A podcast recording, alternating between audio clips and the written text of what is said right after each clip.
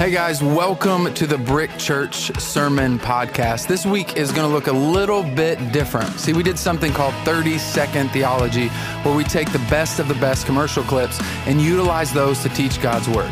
So this week, we really focused in on Hebrews chapter 12, verses 1 through 3. And talks about having a race marked out for us, talks about persevering. There's so many essential parts in that verse. And fixing our eyes on Jesus is one of the most essential. So this week, I'm challenging you to actually go watch the message on YouTube.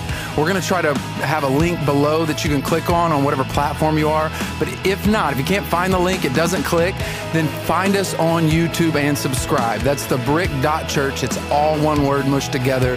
Find us, subscribe, and watch this message. Here's the thing the message is about those verses, and you may already know those verses. They already might be in your head, but our challenge is that in this moment, that it goes from your head to your heart. And that's something that the emotion of the message, the commercials provide for you. So hopefully that clicks with you.